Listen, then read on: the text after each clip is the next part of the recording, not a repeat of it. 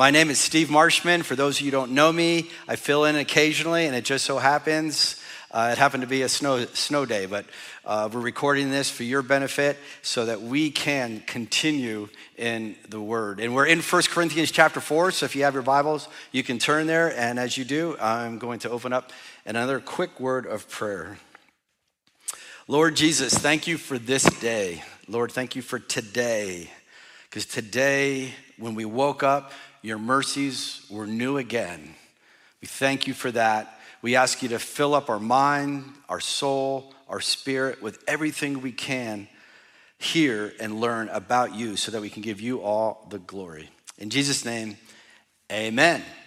Well, Jose asked me to give a little introduction because many of you don't know who I am. And my name is Steve Marshman. When the church was planted, I believe it's 12 years ago on Easter, uh, I was one of the elders that helped plant the church, and I served about eight years uh, before stepping down from that team. And there's very capable men still serving in that role. And uh, we are excited. My wife and I are very excited to be part of this church because we've been married 40 years. We have two kids and six grandchildren. So we need the help of a church. So uh, let's start by just talking about a little bit about my, my childhood. When I grew up, my dad used to, and he wasn't a church going Christian guy when I grew up. My dad used to always say this only two things are certain. Only, only two things in life are certain death and taxes. And I wish I knew my Bible better back then because I would have been able to say, Dad, you know, the Bible says it different. This is what the Bible says, Dad. People are destined to die once. You got that part right. But after that, to face judgment.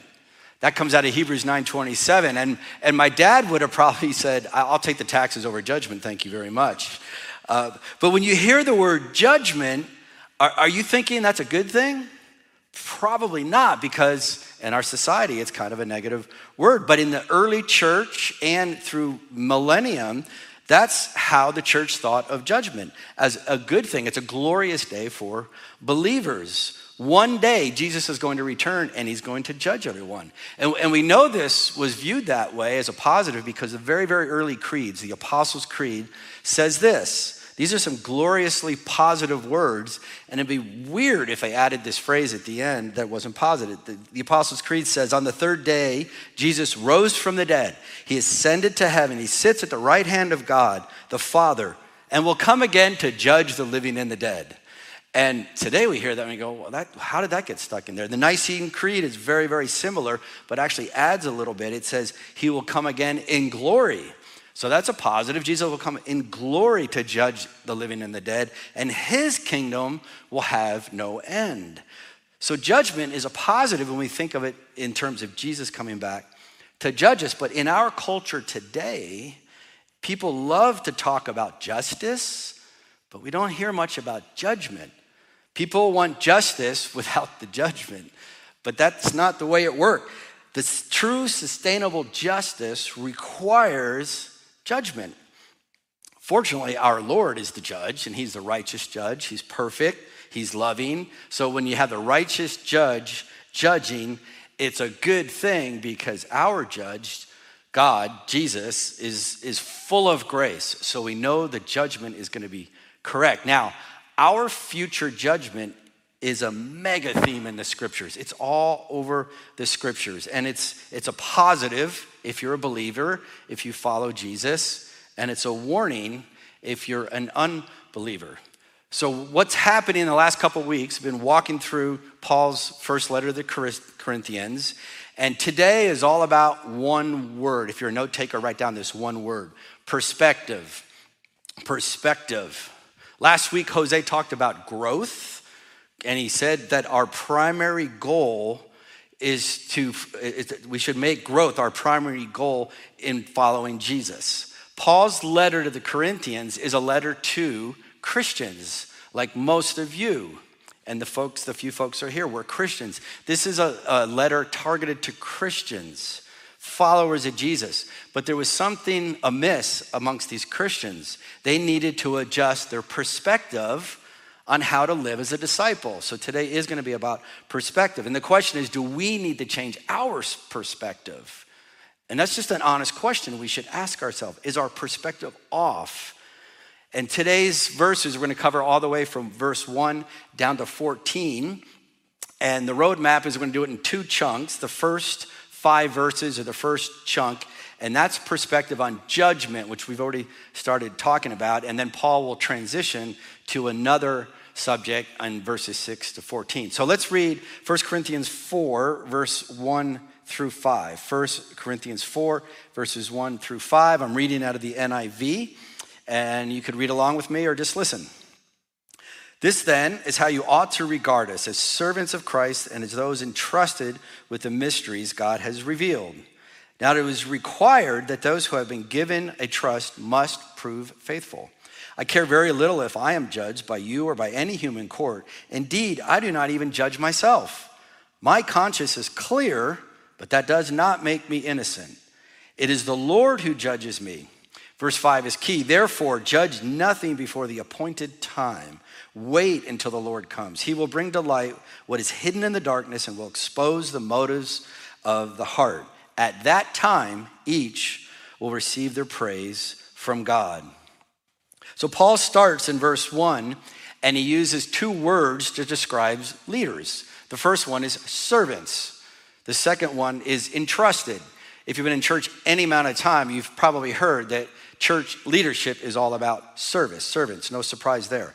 Entrusted means that those entrusted with the mysteries God has revealed. So a leader needs to be entrusted with things. Verse 2 is probably the simplest verse in the whole passage. And I always like the simple ones. It says, Now it is required that those who have been given a trust must prove faithful. Well, the theological answer to that is duh, right? If you're entrusted with these things, you better be faithful with them. Anyone God entrusts should be faithful. So there's really nothing new in verses one and two, but when we get to verses three, Paul says, I care very little if I'm judged by you or by any human court. Indeed, I don't even judge myself. My conscience is clear, but that does not make me innocent. It is the Lord who judges me. So, what is Paul actually trying to say here? We have to stop and think a little bit. One of the things that's going on, and we can get this from the previous parts of the letter and and, and, and the letter following is that most likely the people in the Corinthian church were viewing Apollos and Cephas or Peter, Apollos and Peter, they were being viewed as better leaders than Paul or better teachers than Paul or better whatever than Paul. So people, and maybe they just liked them more. We don't really know, but they were viewed as better in some way. And Paul says he doesn't care. Now, he's not using this as an excuse to be lazy or to not work hard or to be an annoying person. He's just saying, I don't care, because he knows he needs to seek excellence and approval from the Lord, not approval from humans. Paul says he cares about how the Lord evaluates him, how the Lord judges him. And when Paul says clear conscience, and it doesn't mean I'm innocent, what Paul is saying is, is I have nothing to hide. In, in our language today, we would say he's an open book. Everything about him you can just see. Now, verse 5, I told you that's a, that's a key verse. I'm going to read it again. Therefore, judge nothing before the appointed time. Wait until the Lord comes. He will bring to light what is hidden in darkness and will expose the motives of the heart. At that time, each will receive their praise from God. Paul's instruction here is pretty clear. He says, Don't judge now, judge nothing before the appointed time. And for most of us, us, that's a change in perspective, me included. But we have to be super careful here. We don't want to look at just these scriptures and come up with a bad interpretation. We need to look at all the scriptures in the Bible. And, and judging is, is talked about often. In fact, the very next chapter, in chapter 5, Paul will say this Are you not to judge those inside the church? Because there's some pretty nasty stuff going on inside the church, and Paul was addressing it. Or Jesus in the Sermon on the Mount. You've heard these words. Jesus says, Do not judge, or you too will be judged. And then he goes on to say, First, take the plank out of your own eye, implying that after you take care of your own affairs, there is a time to actually evaluate and judge. Or in Matthew 18, Jesus teaches us how to go to a brother or sister when they sin and how to correctly point out fault. And there's a methodology to that. And the whole goal is restoration. So it's not that we should never, ever judge. It's that here in this letter, Paul is talking about a specific type of judgment, and he's trying to change the Corinthians' perspective and to focus on the future second coming of Jesus judgment. So I have a quote here from Gordon Fee for you. It'll be up on the slide. It says this The kind of judgments that must cease are those they, which is the Corinthians, are currently making about Paul and his ministry, judgments that reflect their lack of genuine eschatological perspective, that's when Jesus returns, such judgments are before the appointed time. And the way we know that is Paul says, wait until the Lord comes. That's what Paul's saying. Don't judge now, wait until the Lord comes. And that's really good advice, advice for the Corinthian church, and it's really good advice for us and for our church. As Gordon Fee says, we need to have a long term perspective. He uses the fancy word eschatological, but what he's talking about is when Jesus returns. That's in the future sometime, we don't know when. So I want to drill down on that just a little bit because I think it's super, super important. When will the Lord return? Lots of people try to guess, but we don't know. But we do know this, know this Jesus will return on what's called the day of the Lord. And it's an unknown future date. Despite all the predictions you hear, we don't know. And he will expose the motive of our heart, says Paul. He will bring praise, which is sometimes called rewards in the Bible at that time. Jose alluded to that last week in last week's message when he talked about the quality of work being gold, silver, or costly stones versus wood, hay, or straw. And we don't have time to get into the whole rewards thing today, but we do want to emphasize and get really, really down to earth on this question how do we live today, January 2024? How do we live today in light of this coming judgment day of the Lord? What's your view on how that's going to go down, and how do you think about it? And how does it, how do you, how does it affect our lives today? And you've got some options. You could be scared. You might just be scared about the day of judgment. You might be in an avoidance mode, just push it out stick your head in the sand, so to speak, and you're asking, I don't even know if this is going to be a good day or a bad day. Well, how do we live today in light of that future judgment? I think we want to live confidently, and this is super important. And the reason why I think it's super important is because there's a lot of questions we can ask that are kind of hypothetical. Here's one that comes to mind is the question, what would Jesus be like if he was married? Well, we don't know because Jesus wasn't married, so that's a hypothetical, and all the answers are just conjecture. But we could ask this question What's it going to be like on the day of the Lord when we face judgment? That's not a hypothetical, it's going to happen. You and I, one day in our future, 100% will face judgment on the day of the Lord. Now, one of the best places to understand how that's going to go down is Matthew chapter 25, when Jesus himself, Jesus himself describes this return. He says he's going to separate the sheep from the goats, and the sheep will be blessed by God the Father and receive an incredible inheritance, which is eternal life in the kingdom with Jesus forever. And we call these sheep saved ones. And the goats, unfortunately, they join the devil and his angels or demons in the eternal fire. And we call the goats lost one. This is so important. I want you to actually see the scripture. So put put a slide together. It's a long passage. These are just the summary snippets so you can read with your own eyes and listen to what I what I'm saying as I say it. Jesus talking here. He says, when the Son of Man comes in his glory. Jesus is talking about himself. When Jesus comes in his glory, it's going to be a glorious day.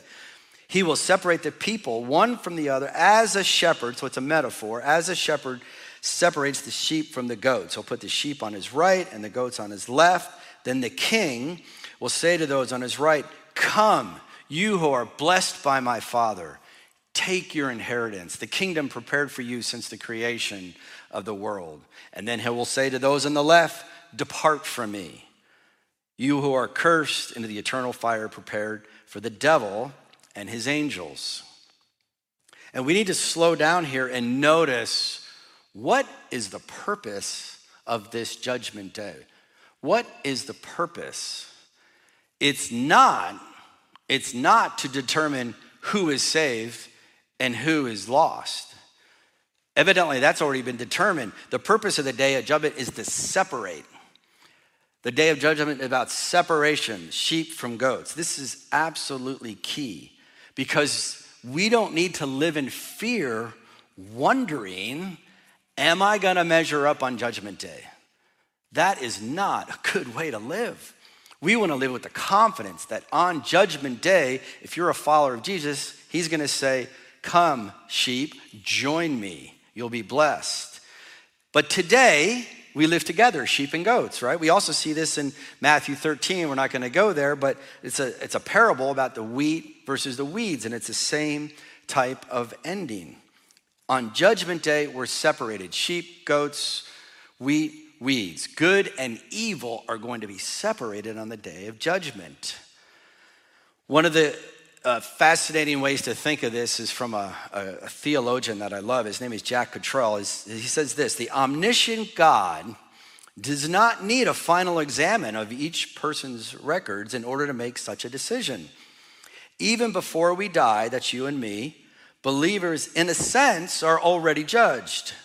It will be made perfectly plain that the only reason we are saved for eternity is because of God's infinite grace and mercy. You see, in Jesus' metaphor, when we believe in Jesus, when we trust in Jesus, we join the sheep. Other parts of the Bible, particularly the book of Revelation, says when we believe, our names are written in the Lamb's book of life. And the Lamb is representative of Jesus. Jesus has a book of life. And when we believe in him, our names are written in the Lamb's book of life. We join the family of God at that point. And why? It's because of God's grace and mercy. It's not our merit. We don't earn our way into God's kingdom. One thing is crystal, crystal clear in this passage, in Matthew 25 and Matthew 13 and Revelation.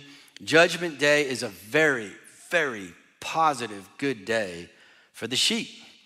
And unfortunately, it's a bad day for the goats. And some of you listening might not like that especially if you're not confident that you're one of the sheep. But let me just ask you a few rhetorical questions, and everybody's gonna have the same answer to these, but it might be helpful to put some perspective on how do we look at the day of judgment. I've got six grandchildren now, so one of the things that's on my mind is school shootings. Do you want school shootings to stop? How about the Russian Ukrainian war? Do you want that to end? The Palestinian Israeli war? Do you want that to end? How about the persecution of Christians all over the world, which is rampant today? We don't hear about it much in the United States, but it's rampant. What we do know a lot about is poverty and sex trafficking. Do you want that to end? How about this is an election year? This would be a good thing to end. Political lies, corruptions, and scandals. We want that to end. We want terrorism to end. We want racism to end. We want cancer to end. It's sad, but we could go on for hours listing the evils of this world evils from the kingdom of darkness, the Satan, the devil, but also evil from humans. Because let's face it, humans don't have the best track record when it comes to good versus evil. It was a New York Times article that said in the past 3,400 years, which I was impressed they went back that far because I think that's about Abraham's time, humans have only been at peace 8% of the time. That, that's it. So that means 92% of the time, humans are literally killing each other. That's the power of evil. In the 20th century alone, 108 million people were killed in wars. So the question is how will all of this evil ever end? Or maybe, maybe better question is when will all this evil end? Well, for all evil to be eradicated, there needs to be a perfect judgment. God must come, He must judge, and what He d- does is He separates good from the e- evil. And one of the things that's wonderful about the way this story ends is evil, the kingdom of evil comes to an end, it stops it's eradicated. But as the Nicene Creed says, God's kingdom will have no end. This is really, really good news for us, and this is how we should live today in light of God's future judgment. That's the correct perspective we should have, not whether or not the Corinthians preferred Paul's view over Apollos or Peter. in light of what I just said, doesn't that seem kind of petty? Doesn't it seem kind of minimal to think about, oh, we think, Paul, you, you, you you're not as good a leader as Apollos or Peter. You don't teach as well. In, in light of the, the eternal judgment, that just seems small. Or, or what about our view of Jose's leadership over whoever? Doesn't that seem minimal? If you're in Christ, if you believe in Jesus and placed your faith in Him, then we can be confident that there's no condemnation for those who are in Christ Jesus. And we can approach the throne of grace with confidence and live with God in His kingdom forever and ever. So Paul starts this passage with the punch, but there's a lot of meaning behind what he says. And then he moves on to the second part of this passage, verses uh, 6 through 14. And I'm going to read them. And I'll, warn you, this, this passage is a little bit challenging.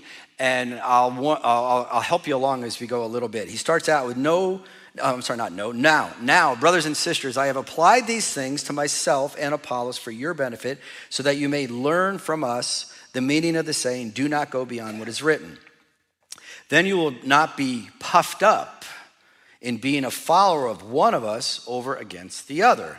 For who makes you different from anyone else? What do you have that you do not receive? And if you did receive it, why do you boast as though you did not? And then Paul's tone gets very, very sarcastic here. So you you should listen to this as sarcasm because that's what it is. Already you have all you want. Already you have become rich. You have begun to reign, and that without us. How I wish you really had begun to reign so that we also might reign with you. For it seems to me that God has put us apostles on display. And listen to this list of displays at the end of the procession, like those condemned to die in the arena. We, the apostles, have been made a spectacle of the whole universe to angels as well as to human beings. We are fools for Christ, but you, you are so wise in Christ. We are weak, but you are strong. You are honored. We are dishonored. To this very hour, we go hungry and thirsty. We are in rags. We are brutally treated. We're homeless. We work hard with our own hands. When we are cursed, we bless. When we are persecuted, we endure it. When we are slandered, we answer kindly. We have become the scum of the earth, the garbage of the world right up to this moment. I'm writing this not to shame you, but to warn you. And Jose is going to pick up there in a couple weeks. So, the problem that the Corinthians have is that they were getting puffed up, which is Bible speak for prideful.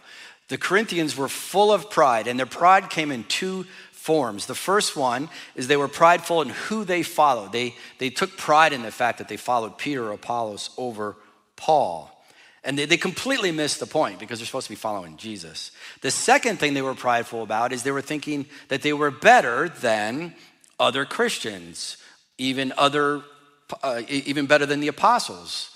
Uh, they, they didn't have lots of churches around, but in our context, you know, we could think, how are we thinking of ourselves relative to other Christians? So we have to bring that to our town, our day, because pride can be super subtle. It just creeps in, it's insidious. And here's a way to ask this Why do you go to 26 West Church? I mean, seriously, why do you go? Is it because you love Jose? Or is it because you love Jesus? I've actually asked somebody the other day that I met, he said he goes to church, and I said, What do you go to church? And he said, I go to fill in the blank of the pastor's names, church. And then he caught himself. He goes, I'm not supposed to say that. I'm supposed to say the name of the church. So the pastor's been teaching his people that you don't come to the church for the lead pastor, you come to the church to follow Jesus. Or why do you come to 26 West? Do you think it's because we're better than other churches? Or are we just different? Pride sneaks in. So we're going to get practical again because self examination is super helpful in the life of a disciple. We need to ask the Holy Spirit because the Holy Spirit's the one that's going to uncover pride. Ask, literally ask the Holy Spirit as we get to the end of the gathering when John's going to lead us in another worship song. We're going to take communion. Ask the Holy Spirit, Am I prideful in any way? And I have to say, myself included, all of us should be able to say, Yes, in this way, I'm prideful Because almost everybody I know that's, that's candid and honest can say, Yeah, I struggle with pride in my life. One of the things I love about 26 West is that the pastors are all very, very transparent and share their sins of pride when it happens. But pride is a subtle sin. So Paul helps us out in verse 7 with three rhetorical questions. And they're a little bit tricky depending on how you read them, but I'm going to give the questions that Paul asks and also the answer. Who makes you so superior? That's another translation that says it simply. Who makes you so superior? The answer is nobody. Now, we are made in the image of God, so we're good in that regard because God made us. He's a good creation, and we, we do have the image of God, but we're not superior to anybody. What do you have that you did not receive? Nothing. Everything comes from God ultimately. And if you didn't receive it, why do you boast as though you did not? And the answer is, I don't have a good reason for that. So, what Paul's doing is he's appealing to the Corinthians' logic. And in their culture, logic was a very, very high value. And he's trying to teach them that there's simply no good reason for them to be prideful. And there's no good reason for us to be prideful because God's grace is the answer to anything we might get puffed up for. See, when we look at ourselves, we could be prideful about a whole bunch of things our status, our title, our wealth, our education, our wisdom, who you know, or your connections. But Paul's saying none of that is a reason to be prideful. Now, if you have some of those things, if you have an education and you have wisdom, those are good things, but they're not a reason to be prideful. They're a reason to be grateful. Grateful that God has poured out his grace on us and allowed us to pursue life in that manner. And then I said, verse 8, Paul just dramatically shifts tone to sarcasm. A commentator Craig Blomberg says that this part of the passage is dripping with irony and sarcasm. Paul sarcastically says, You have all you want. Today we might say, You've arrived, you've made it, you're successful. See, Paul is showing the Corinthians how arrogant they have become. And you probably have realized this in your life that arrogance and pride are kind of two sides of the same coin. The passage uh, that Jose is going to pick up on talks a little bit about arrogance, so you'll get more on that. But we should definitely strive for excellence, but working hard for the Lord, not working hard for human approval. We know in our human life, in our work, that excellence without humility breeds pride and arrogance. Excellence without humility breeds pride and arrogance. So when we strive to do excellent things for the Lord, we need to remain humble and realize it's the power of the Holy Spirit, the power of God in us that allows that.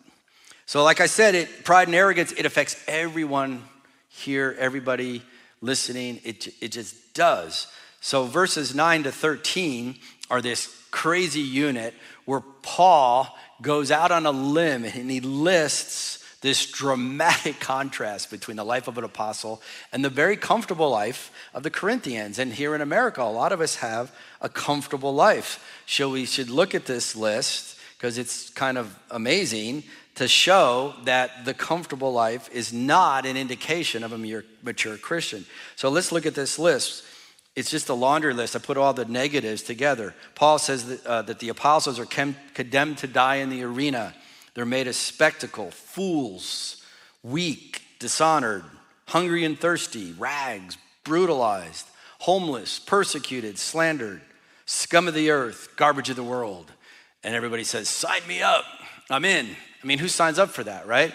But that's the reality of a life of a disciple. But to be clear, Paul, let, let, please hear this. Paul is not saying go out and seek persecution. That would be weird. There's many times where Paul avoided persecution. Jesus avoided some confrontation from time to time. But he's not instructing us to go out and seek persecution or, or to put us in a place purposely where we're going to suffer. That's not taught in the New Testament anywhere. But Paul is teaching what he is teaching and showing us by this amazingly uh, contrast and comparison between the life of the Corinthians and the life of apostle that sooner or later sooner or later a faithful follower of Jesus is going to face opposition. You, you just are. You're going to face opposition and probably some hostility from non believers and probably some type of suffering because the disciples don't have all they want. The Christians, I'm sorry, the, the Corinthians, Paul says, You have all you want, sarcastically, but obviously the apostles don't. Jesus said in the Sermon on the Mount, Blessed are you when people persecute you and falsely say all kinds of evil against you because of me. You're like, that, that's crazy talk, Jesus. Why are you saying that? Well, he's, he answers. He says, Rejoice and be glad because great is your reward in heaven.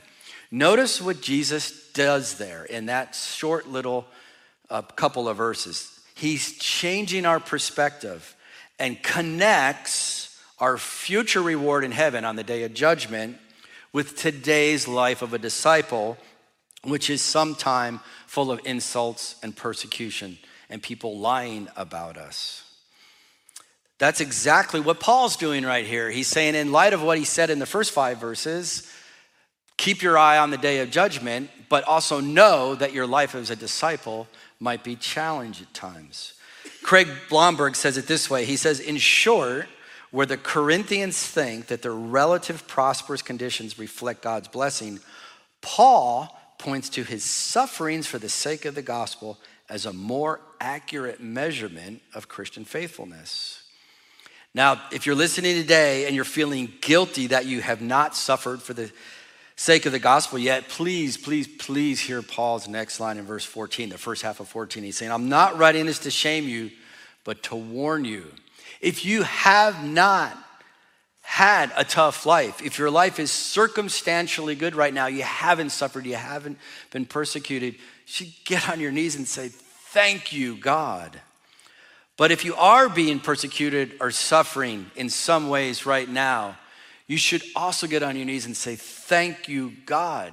You found me worthy to suffer for your sake.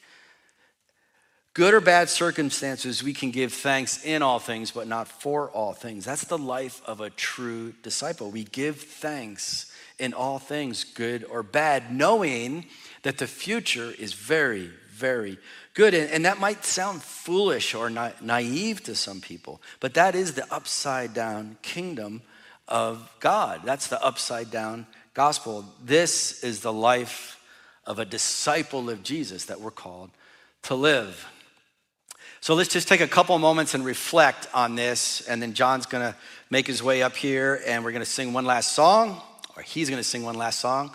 You'll be happy I am not gonna sing. Paul's letter to the Christian, Christians is, uh, uh, Paul's letter to the Corinthians is a letter to Christians, followers of Jesus who have lost their perspective. In today's text, Paul challenges uh, challenges us directly in two different ways. One is to have the right perspective on the day of the Lord, the day of judgment in the future. Most of us will probably die before Jesus comes back, but when he comes back, our, our bodies will be resurrected to a new life and we will be with Jesus. And the question is are we scared? Are we avoiding it, not thinking about it? Or are we confident? That's the better way to live. Live confidence that we're in Christ. Uh, John, you can come on up now.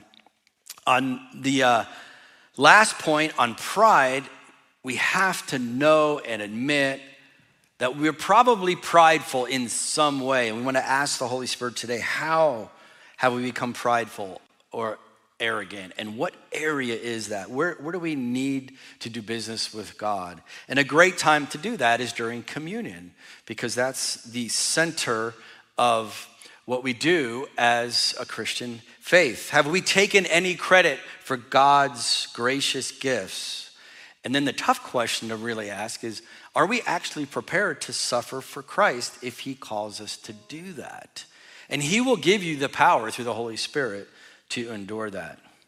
So as we go to worship, ask the Holy Spirit to uncover any areas of pride in our lives. One of the reasons we do take communion every week is to reorient our perspective, regain perspective, recenter our souls, so to speak. Because our best life is not about us, it's about God, it's about Jesus. Let's pray. Thank you, Jesus, that you have clearly told us that our future is bright. That if we are in you, if we're in Christ, we are sheep following the good shepherd And one day we will spend all eternity with you, praising you every day. Lord, as we live out today and tomorrow and the rest of our lives awaiting for your return, show us where we're prideful, show us where we're arrogant, show us where we've viewed others as less than ourselves, whether it be a person or a group or a church. Help us to be humble servants of you and give you all the glory. In Jesus' name.